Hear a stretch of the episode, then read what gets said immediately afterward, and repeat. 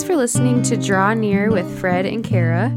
And as you can clearly hear my voice, I am back for episodes. Kara, I'm so excited that you're back. We're having to do this by Zoom, so it's a little bit of a flashback for us. It's like this is how we started. the old days. Uh-huh, yeah. yeah. But it's yeah. just it's so nice to hear your voice coming over the music again, and I'm sure a lot of the listeners agree. I'm just happy to have my bestie back on Draw Near. I feel like everyone can kind of hear it in your voice. So Fred clearly has a stressed voice. It's because he's been doing these episodes yes, made by himself. That's why. Yeah. That's why. Yep. Yeah. If he gets a little crazy, it's because he's had two hot toddies today, which means there's been some whiskey. yeah, which feels amazing on my throat, though. To be honest with you. Yeah. Yeah. It, it'll make for a good intro. It's fine. In my defense, a religious sister did give me this recipe and say that it helped very much with her colds. So what? I'm pretty sure you gave me the recipe too, but I got like a trash whiskey, so it wasn't yeah, very you, good. You got to get the good stuff, Kara. Yeah. What was it yeah. I texted you earlier before we started recording? It's like sister is sprinkling fairy dust on my throat or something like that with every sip. Yeah. But she's alive, so like, how to sprinkling from where? Right, I was thinking I like heaven. Yeah, yeah but it's the magic of her recipe. But my throat is Yeah. feeling like, even though my voice sounds like this, trust me, Mhm. This is light years better than it was. So Mhm. the fact that that's I keep good. Well, walking around singing Johnny Cash songs to my kids, why I sound like this, probably is not helping my voice too much. But yeah, probably not. So, um, speaking of kids, that's kind of what this episode is about. How do you guys like that transition? That was pretty good. that was good, Kara. Um, so this episode we have a guest, um, Fred and a good friend of ours get to have a conversation together about exactly that about um, their kids and about fatherhood. So Fred, can you tell a little bit about the guest and a little like teaser about what this segment coming up is going to be about? Yes, so once again, it's Phillip Grothus, who you rem- may remember as the communications director for St. Francis of Assisi Parish in West Des Moines. He is also a fellow Cobra Kai super fan. so we're Mm, really we excited to have him on because it gives us one. Did he finish the whole series in a couple days too? He has more virtue than we do, Kara. He is doing one episode a week. And I'm like, Good for him. good for him. I wish I was that holy. You know, I Yeah. really do. Uh, but him and his daughter, it's a special thing every week that they watch together. So I think that's so beautiful. We also have another special guest, Kara. Who's the special guest that's cooing into the microphone as we speak? Aggie, she is currently sleeping on me, but kind of making noises. Yeah, hello. So it's probably better that she's with me than crying in the crib. So yeah, you'll kind of hear probably actually in a couple of the upcoming episodes because it's a little bit. She's she's a little bit. I don't know, kind of going through some rough things, and it's just probably better and easier for her to snuggle up. So eh, she might be around in some of the episodes. Amen. We love to hear those coos, though. So that's cute, Kara. Yeah. So, just a little bit of a spoiler warning, but I think it's good to say, you know, how we've done this series on marriage and family life in honor of Aggie. We also Yeah. have, Kara, you're going to do the same thing with the moms and the wives soon, aren't you? I am. Yes, I am. So, um, one of the episodes that Fred got to do is actually with my husband. And so, I am going to do the same thing. Crystal and I are going to get to sit down and talk about motherhood and hopefully some other um, special guests and moms in the battlefield with us. And we'll kind of get to talk uh, about being a wife and being a mother and what that's like for all of our listeners. And I think it's good, honestly, for female listeners, but also for male listeners, just like I'm sure many of our female listeners are going to really enjoy kind of getting a father's perspective too. So Yeah. it should be good. Yeah. that's awesome. I'm looking forward to it, Kara. And then we'll wrap up with couples talking a little bit as couples. So I think that's going to be a lot of fun. We've got some some friends lined up to join us for that and we're really looking forward to that. But in the meantime, Phillip Grothus.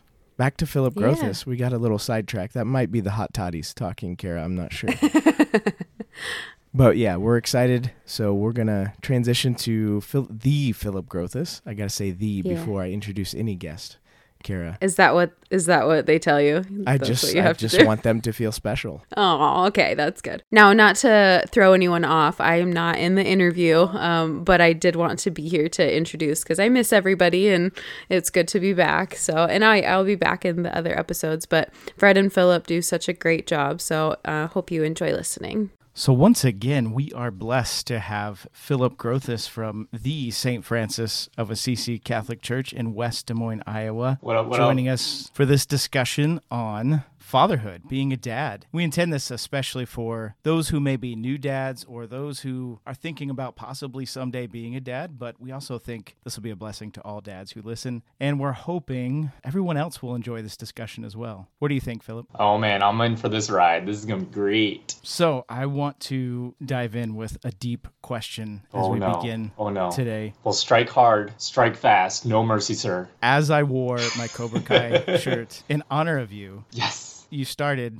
off before we started recording. You said, I am underdressed seeing you wearing your Cobra Kai shirt, which I wore in honor of you.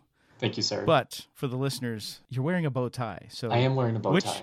Which one of us is actually underdressed for this occasion? Well, it's got to be me because I am overdressed. I guess you could say. I mean, it's I don't know. Yeah, I'm doing the. I rolled out of bed and put on a Cobra Kai shirt and got on here with you. And but I did choose this shirt because it's you, and we love Cobra Kai. And September 9th is on the horizon. Which by the time you're listening to this, we've already seen the first episode or more. And it doubt. epic. We're a little bit Shameless excited. plug. Shameless plug.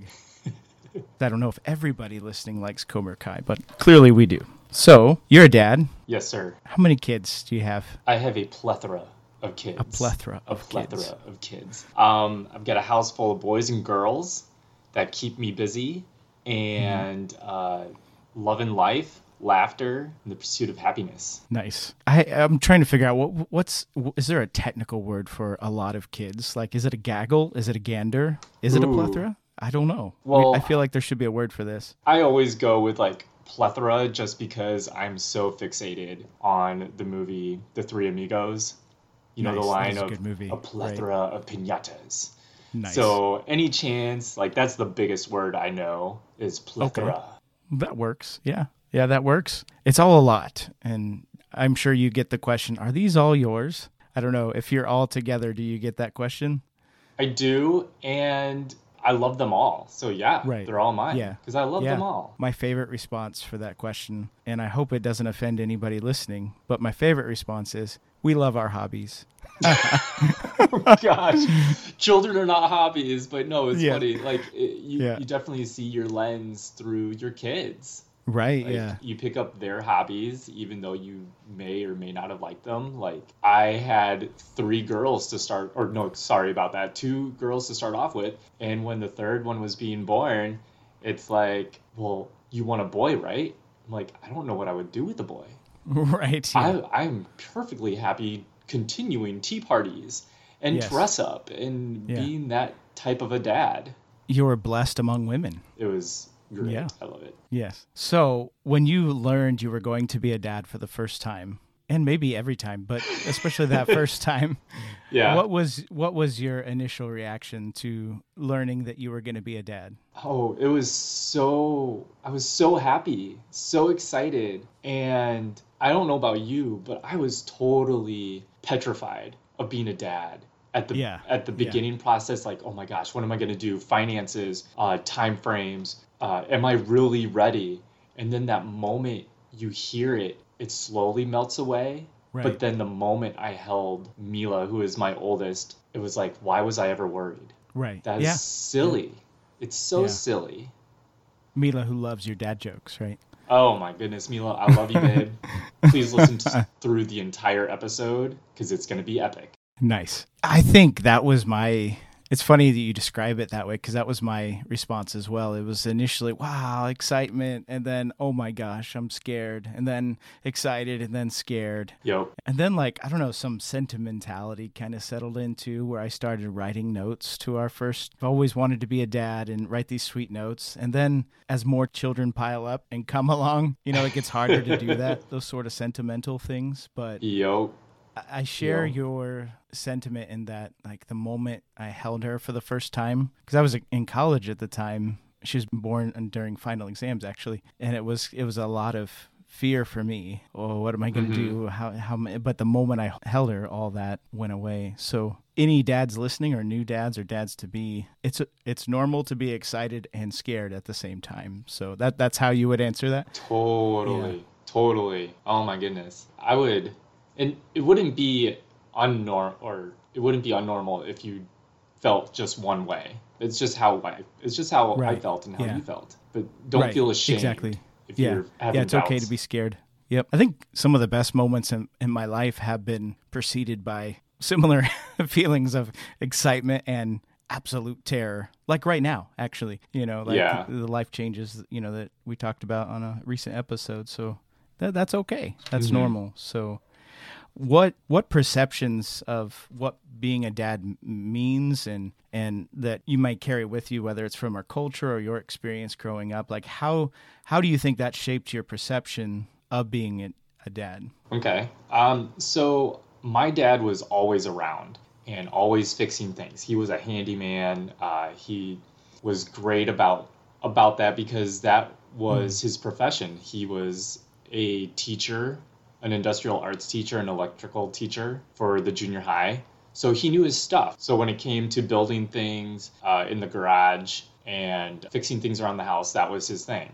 So I was there holding a screwdriver, holding uh, the screws whenever they came out or putting them in. So I picked up a lot of things just watching him do things. So that was what I had gravitated towards. And I've hugely learned the amount of patience he had with me is incredible because I get frustrated. Well, I can make I can hang the mm-hmm. ceiling fan myself. And Kelly wants Luke to help me, my youngest. It's in his room. Well, he's got to hang, you know, he's got to hold a mm-hmm. flashlight. Like, is that really helpful? But yet, right that's what Yeah, I did. that's when I was absolutely helpful little. yeah So yeah, that's mm-hmm. really helpful. So I saw that, and now I'm starting to learn that the culture of a dad, we need to fight what secular culture is breathing Right. down our necks of the bumbling idiot. If you really look at a lot of uh, how dads or male role models are portrayed, like I'm gonna go to my other favorite show, Nice. Saved by the Bell. Zach Uh-huh. Zach Morris. You know, you never really see his dad except Mm-hmm. for like one episode, but Mr. Belding is that father figure Right. for Zach Morris, and he is just like a funny side character, Yeah, bumbling idiot with very few insightful thoughts for Zach Morris and the rest of the gang. Is that really how we should be yeah. portrayed Mhm. as men? So it's fighting that culture of being Right. a yeah. bumbling yeah. idiot. That is definitely the perception we're working against. Homer Simpson's the first one that comes to mind for me, you know. And honestly, Yeah. I do have my Homer Simpson moments, certainly. Oh, But- I, I yeah, but like, I also have my. Charles Ingalls moments, you know. uh, my own experience, I can think of similar things. Like my dad was definitely, my stepdad, I should say, because that's who I grew up with, was definitely very handy, but it was also like very complicated experience. Like, yeah, I would hold the flashlight, but you know, I would also learn every word that you're not supposed to say. Every single cuss word I, I learned from my dad, my stepdad, while holding a flashlight for him, you know. And Oh, I remember when he passed away, passed away, and I got some of his tools and I brought him home. And um, my th- third daughter picked up the hammer that he had, and she held it in her hands, and sh- and and she asked what it was because it Oh, no. was the first time she'd really seen a hammer. She was pretty little, and Uh-huh. and I said. Um, that was daddy's daddy's hammer. He said a lot of naughty words while holding that. and then she just had this look on her Oh, face wow. of like, "Oh my gosh, should I be touching this?" you know, and it was it was just so cute. But so there is that like, yeah, there was this, but there was also the complicated. You mentioned patience. Like that's actually a great opportunity to be a witness of patience for your kids when they are holding the flashlight, when they're, you know, doing those things. So uh, as as a dad, sometimes with that experience for me, sometimes that's a wrestle with me not to to go back to that experience of fatherhood that I had and uh, sort of, if I can quote the immortal words of the prophet Ice Cube, check myself before I wreck myself. you know. Um, because I, Oh, I don't man. want to be that witness. I want to be more the witness, like what you're describing your dad was. Yeah, it's and it's taken me a long time to realize that that's what was going on, and to go into the same uh, words and avenue that you were talking about with your dad's hammer. I remember splitting wood with my dad, sledgehammer and wedges, And so we had some logs, and I'm like, I, I need a sledgehammer. I need some wedges. Dad, do you still have those wedges? Because I know you don't use them anymore. Can I have them? Um, so they're now in my possession. And my youngest Luke, he's like, I want to help Oh, you that's split awesome. wood. Yeah. So I got him I got him a little like five pound Nice. sledgehammer and he he loves to just try Mm-hmm. to split wood and so it starts the wedge and then he does get bored and tired and I get like frustrated and I'm like, oh man, you know what? I why am I Right, getting yeah. frustrated? It's I, I was I was Mhm. the same way like that, you know, like hit it a few times and then run off and do something else and it's okay.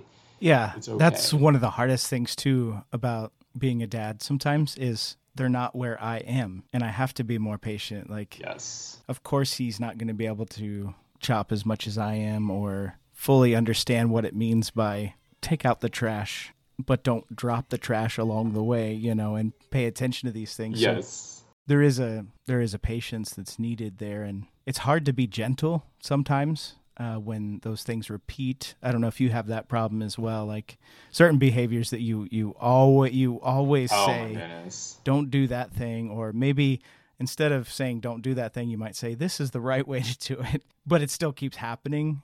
Yeah, I struggle with that constantly about um, that's not how we sit Right, at dinner at the dinner table. And is that is that oh. allowed at school? No, you would never. Right. sit that way at school. So why is it okay here? You know, and the next day, same conversation. We have a little don't punch our brother during prayer, you know that sort of thing. Yeah, yeah.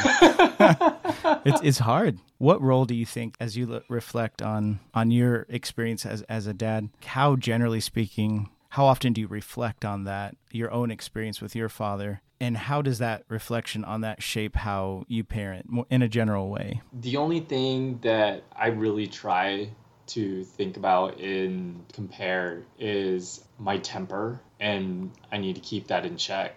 I know my dad, Mhm. I love him, I love him dearly.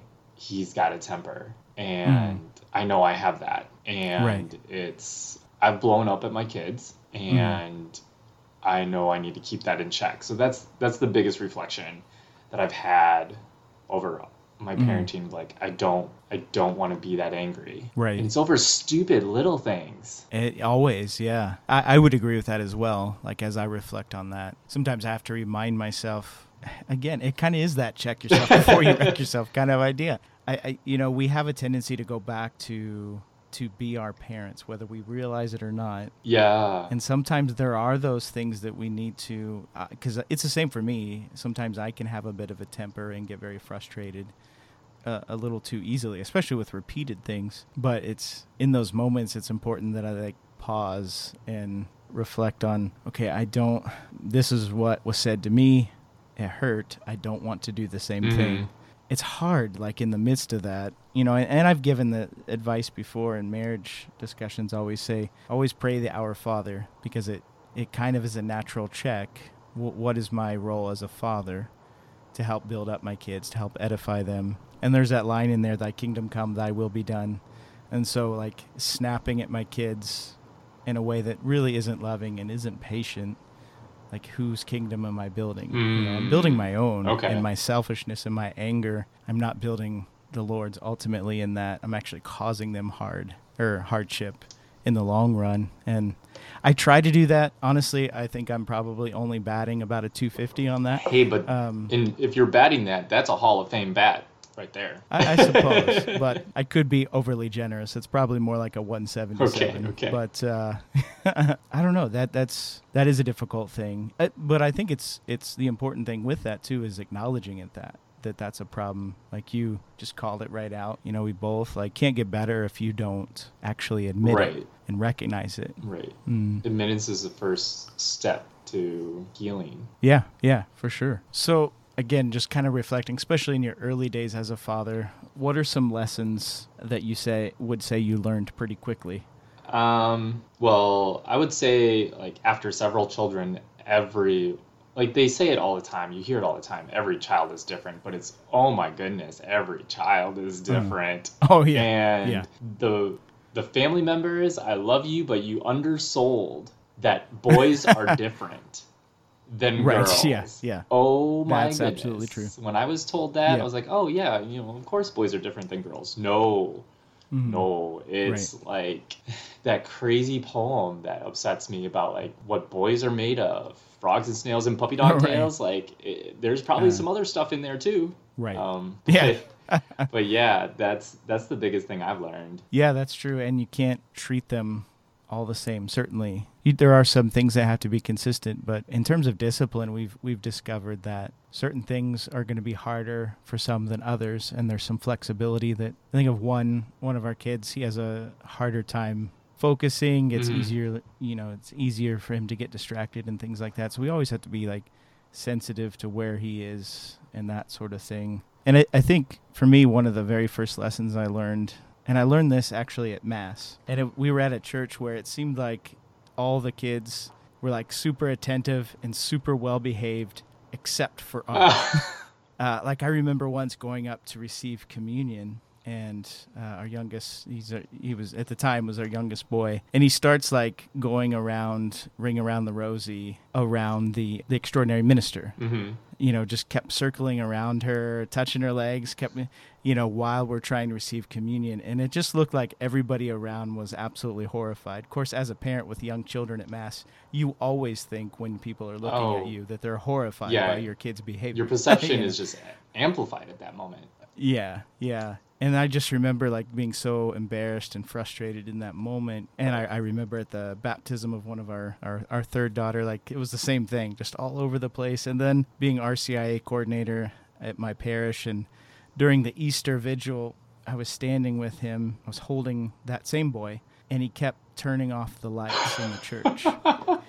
and it was right as Father was getting ready to baptize the folks, and and everybody's looking around and confused, like, why do the lights keep going oh, off? Oh, that's so funny. you know, and you have to think like, was somebody like this bap- this person's about to get baptized and the lights going off? Is this some sort of sign? I don't know. You know, it was just a weird situation. And then finally, someone screams from the other side of the church, "He's doing it!" Oh no. And they pointed at my son, pointed at me, and he was turning off the light because I didn't realize I was standing by the light switch, and it was just so embarrassing.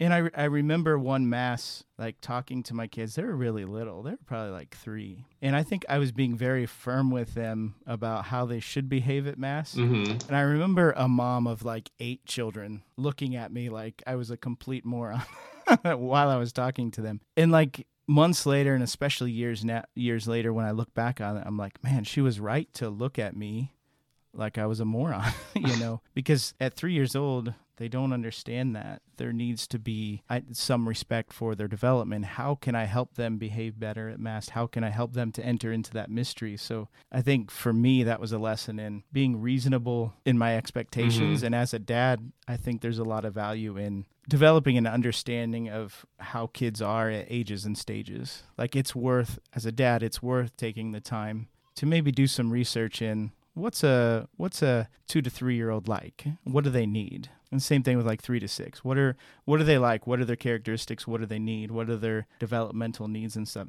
it, it's worth doing that so that you can be more reasonable in your expectations Totally. I mean, like, I'll agree to that. I did not do that as my hmm. wife is a teacher. So Right, she has already been through all that. So I leaned heavily on her. that's like home field advantage for you Yeah, I'm sorry about So- that. I'm, yeah we it's all okay can't have that. Um, Yeah. But while you were talking, like another thing that really popped in my head about some some things I learned was the bond that your kids have with their mom. hmm Don't get jealous of that. Like I was extremely Right. jealous of that for Yeah. for each kid and for a long period of time because I would want to hold my kids and they would Mhm. scream for their mom right and it took me forever to realize like they're they're nine months in to a bond right and they Yeah. don't know you just Right. relax they'll yep they'll get to know you and then they'll Yeah. want you and then the jokes Right. come in of yeah they'll want you when they need the credit card yeah, nice. Yeah, there's there's only one of our six kids that is ha, has actually been like when they were really little, super close to me. Um, and that, and that uncharacteristically, that I suppose stereotypically, that you know it, it was actually one of the boys. You know that during those very early years, he was really close to me. So yeah, I agree with you. It's it's not oh they don't what's wrong with this kid? What's wrong with me? Mhm. It's they want mom, you know. And and that's completely normal. yes. You know, I don't know if this is true for you, um, but another thing that I've learned, and probably this is more that I I've learned over my years of being a, a father, which has now been 13 years, the need to apologize often. Like if I if I realize that I shouldn't have talked to my kids in a particular way, or I was a little harsh in the discipline, or something like that, you know, I acted out of anger, frustration, impatience. There's a lot of value in saying, "I'm very sorry for this. I hope you can. I hope you forgive me. mhm. Daddy was upset about this thing, and I took it out on you, and I'm sorry for that." And it, with that apology, you can still acknowledge it doesn't make what you did a good decision, but how I responded to that was was wrong, and I'm very sorry. I think there is value in demonstrating that, seeking forgiveness. Yes, it's it's also a good example to show your kids how to forgive and ask for forgiveness instead of the and, and I'll admit, you know, I'm guilty for doing this too, everybody. Say you're sorry. I'm sorry. Mhm. Say it like you mean it. I'm sorry. Well, it's hard. So if you Yeah. if you demonstrate that in the moment, I think that Mm. will help all all your kids to Yeah, for sure. to actually ask for forgiveness genuinely. Yeah. So now would be a good chance for you to apologize to your kids for inflicting dad jokes on them. I don't know if you want to take a moment to do that. Not gonna be able to do it. I tried. Sorry. I tried. Maybe another day. Nope. Awesome. Nope. If you could give a new dad advice from from okay, let me rephrase this. If you could give new dad you, so you just had Okay. first child. If you could give that person advice from your perspective now, what would that advice be? Philly, you need to be a leader. And not mm. just in the house, but you need to be a spiritual leader. This will lead to a lot of things down the road and let your kids ask questions. It doesn't mean that they're not agreeing or don't want to do what you mm. say. It's that they genuinely want to know. Right. And and that's something I I still continue to struggle with is is being that leader. You know, I'm the youngest. I've got three older sisters and I was one of the youngest in my classes, so it's not in my innate nature to lead since I hmm. was having others lead. So I've had to gain those skills as an hmm. adult by, you know, becoming a grand knight of our Knights of Columbus chapter at uh, St. Malachy's and leading a team remotely from my home, or no, in my home kitchen, a team of five in the state of Wisconsin Mm-hmm. to do their jobs. And now I'm leading the communications of the largest parish in Iowa. Shout out to St. Francis. Love you. Yes, yeah. Love y'all. Yes, for sure. So yeah, like I'm I'm picking up and using whichever skills needs to be appropriate at each instance. Amen. Good advice. What about you? As I well as yeah, as I was reflecting on that, I think, um, and maybe it's just where I am in my life is why I would answer it that this way, but it is from my perspective now. So it would be use the time you're given well. Ooh, yes. Pope Francis has this great saying, and I don't know where it was. I just know it's Pope Francis. He says, "Waste time with your kids." And he talks about getting down on the floor and playing on the floor with the kids and and I think that would be my advice. Like the only time you should waste is the time you waste with your kids. And, and be a kid with them. Be a kid with them Yes. and don't be afraid to be a kid Don't be them. afraid. Preach. Yeah. Yes. I, sometimes I, I wonder, especially more recently, did I have kids just so I could continue to be a big kid? Ooh, But- I'm gonna steal that.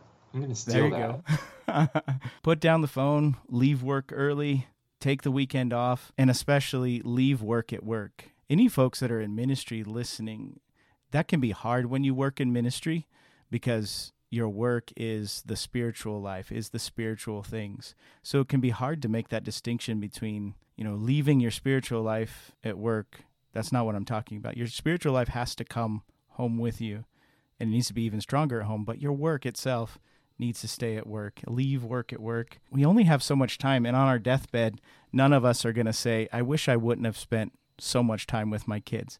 That's just not going to happen. Right. You know, so that would be my advice. That's good advice. I like it. What is the best unsolicited Oh, parenting jeez. advice you've ever gotten? Oh, the best unsolicited? The best, the best unsolicited. no one in, and i firmly believe this that men don't give other men or dads don't give other dads advice i think it's purely women to women female to female advice mm. on raising kids i don't know what it is i think it mm. is just how we're programmed and it's okay but Right. i observed a lot so i would watch mm. how other parents were playing with their kids and going on bike mm. rides. So even though that wasn't advice that they were giving me directly, I was definitely picking up on it. I think that's a really good point because I know there have been those dads I've seen that I'm just like, wow, I wish I was that kind of father, or I wish I could be that dad. And there's nothing saying that I can't be, Right. you know. But those same dads that I'm like, wow, he is amazing, have never actually offered me advice. So maybe that is a funny thing about being a man, being a father is I think you're right. I can't really think of any time I've gotten unsolicited dad advice. Like if I've asked how how have you handled like in a few occasions I've gotten that I have gotten the unsolicited Mm, advice from time to time, the negative things, the criticisms. And so, turning the other direction, what is the, dare I say, worst unsolicited advice you've ever gotten as a parent? maybe you should just yell at your kids more. nice. Like, yes. what do you say to that? I Yeah. oh, okay, okay, yeah. Right. Not gonna do it. I, I've gotten something similar. Mine was maybe you should spank them. It's been a lot of the you're not hard enough on them.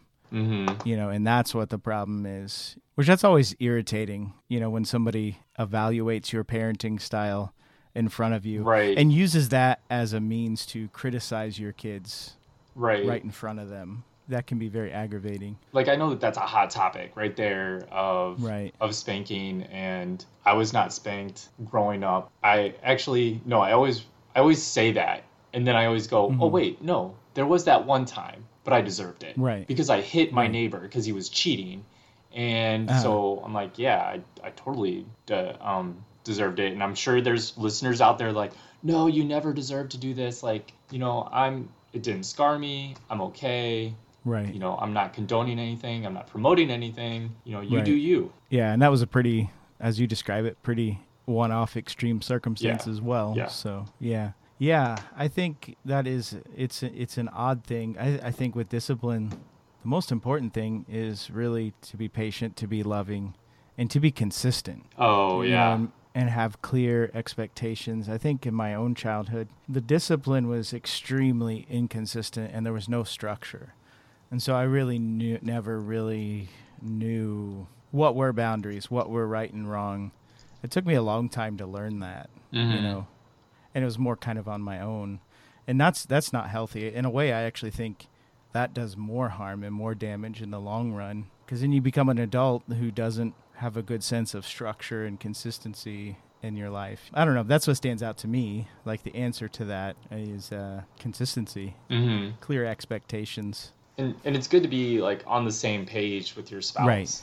because if you're coming in with like totally different ideas on on discipline or expectations it it can be a long struggle It can be, yeah. And in in that discussion about being on the same page, a discussion about how the childhood each of you had is important too. Like what was discipline like for each other as a child, and talk about that because those are things you have to work through as a couple as well. You know. yeah you're saying that and it's like oh man why did why did kelly and i not have this discussion when before we had kids Right. like it, it probably would have solved a lot of our Yeah. issues a lot of our Yeah. problems a lot of our anger like a lot of my anger Right.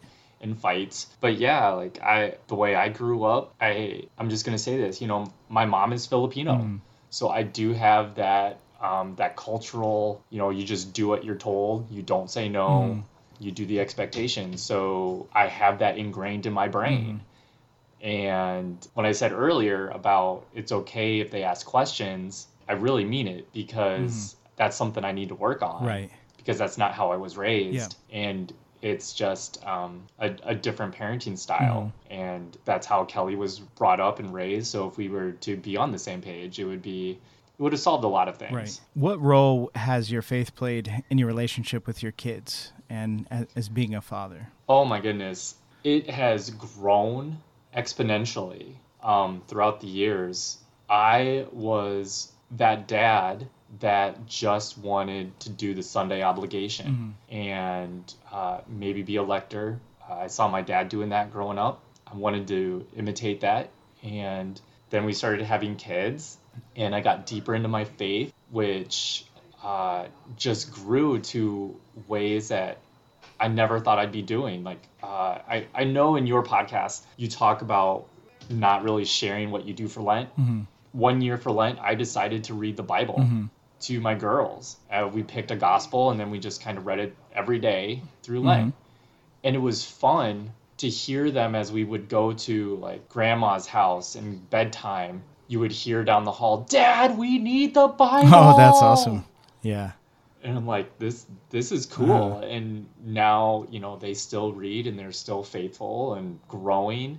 I am I've read uh, the Bible to my youngest. Mm. He's in second grade right now, and he loves it. And he asks questions. And thankful to uh, Father Mike and his Bible in a Year mm-hmm. podcast because if I had not listened to that, like a lot of questions would not have been answered. Yeah. It would have been like, um, um, "Good night, son. Just go to sleep." Yeah. You know. Uh, so thank you, Father Mike. And the the art, like I see your studio back there, mm. it is beautiful. Mm.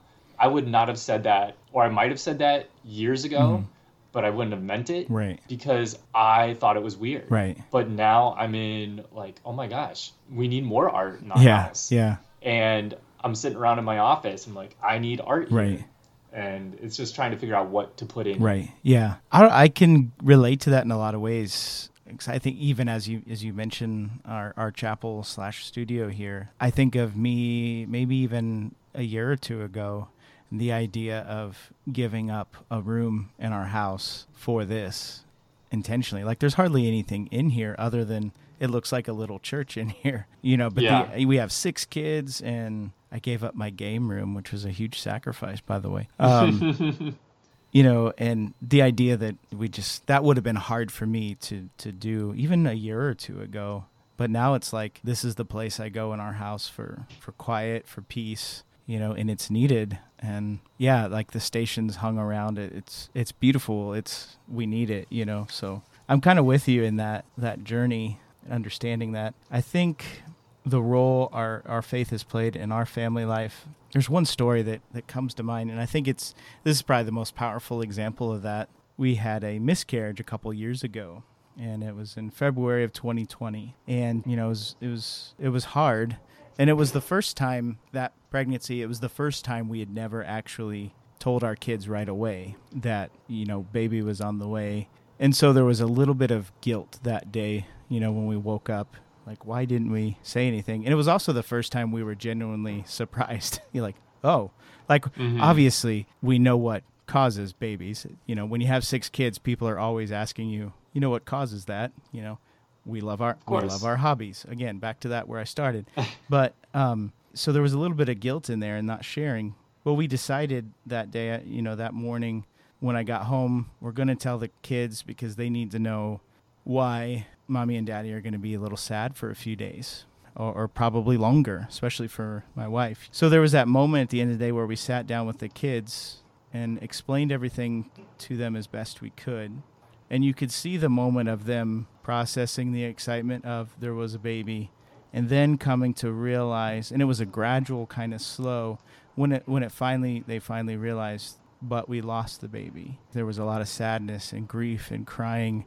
And that i think as a parent that is and and as a husband as a family that's probably the most difficult situation that we've had as a family. But then there was like this this sharp turn almost immediately where everyone got up, they went straight to the t- table, and they started drawing pictures of Miriam, of their sister of, in heaven, and them going up to meet her in heaven. And, and it was just so beautiful because it was like a reminder for us that as Christians, we play, place our faith and hope in Christ. We don't grieve as those without hope. I think that's the best example of how for me how our faith has shaped our relationship with our kids. You know, that's that's the thing that really stands out to me there. I know that's kind of a heavy heavy no, topic, it's... but uh, it's just a really powerful healing, almost immediate healing in that. I mean, there was still grief, but man, to see their faith in that moment. my kids are always teaching me stuff. I don't know if your kids do the same with you.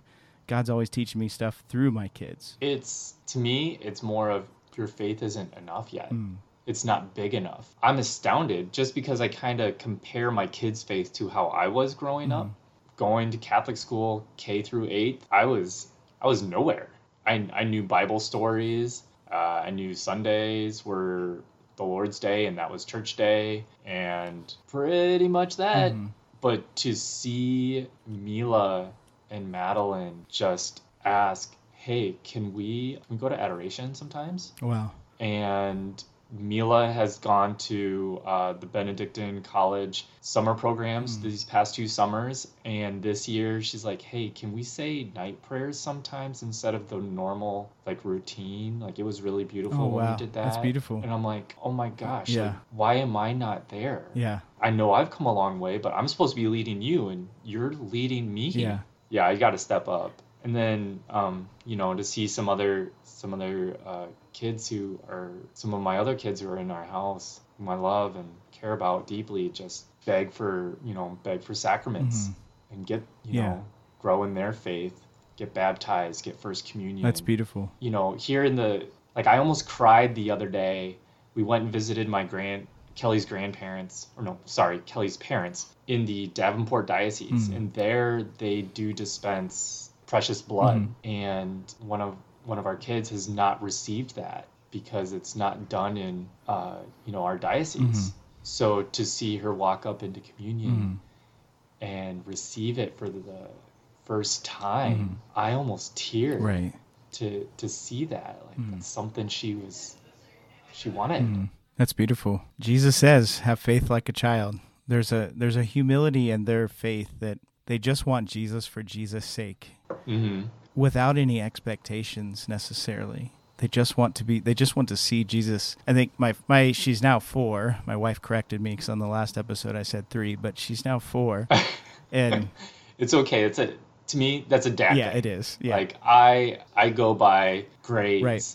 yeah. oh i've got i've got two sophomores got two eighth graders and a second Right. grader And if you asked me how long I've been married, I would say eh, it was a long time. You know, I'd have to really think about how many years that was. i Yeah. i have to do the math and then kelly's like phillip it's been this many Right. years Like, Yeah. okay. Yeah. But my four year old, she's just always so full of joy. And I think about this one, and there's a blog post about this too on our website. But, you know, one morning we're running late for Mass.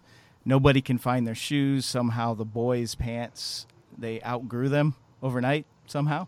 Oh, you know, and geez. it's yep like you're you, That happens. you're trying to get everybody ready for mass and we're gonna miss the mass time we want to go to so then we end up at this church that i really didn't necessarily want to go to that morning but everybody's being crazy and it's like shut up we're trying to go to church you know have you ever had one of those Mhm. mornings and everybody's grumpy because of the rush but you're trying to go in and be holy you know? Yep. And and we get to the we get to the church we get to the mass and i find myself thinking man nobody looks happy to be here. Now remember how i said i came into the mass mass. Nobody looks happy to be here.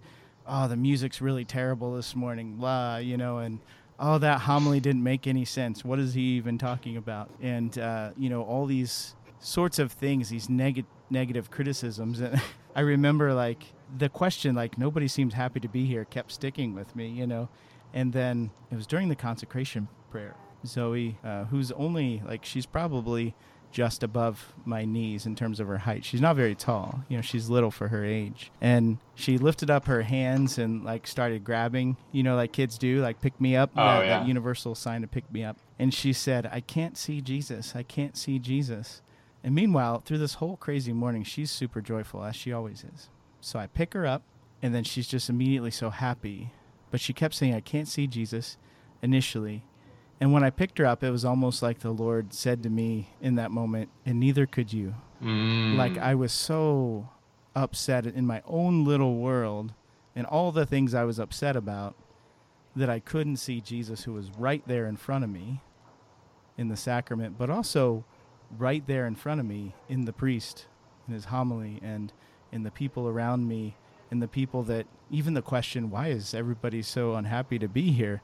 No i was the most unhappy person and i couldn't see jesus in that unhappiness and it was it was my daughter that taught me that you you know that faith like a child. Th- through all that stuff all those things might have been true. The music might have been rough people might have been grumpy but she Yeah. she still saw jesus and i think of what her perspective was that morning you know a four year old what's their point of view when they're standing on the floor? All they can really see and smell people's butts you know? And that's that's that's kind of how i was. Oh i was only Yeah. focusing on that worst thing. And it, even though i picked her up it was actually her that picked me up so i could see jesus. Does that Mhm. make sense? Know, and totally, yeah, that's how it is totally. Like, so Like- i totally relate to what you're saying with your kids wanting to go to adoration desiring the sacraments wanting to i need the bible that's so beautiful that's awesome It- yeah I loved it. Yeah. It was like those memories. I will always keep them close to my heart. Mhm. If you had any final thoughts uh, for dads out there on being the leader of the domestic church and being dad, what would the what would that be? Embrace it. Embrace it.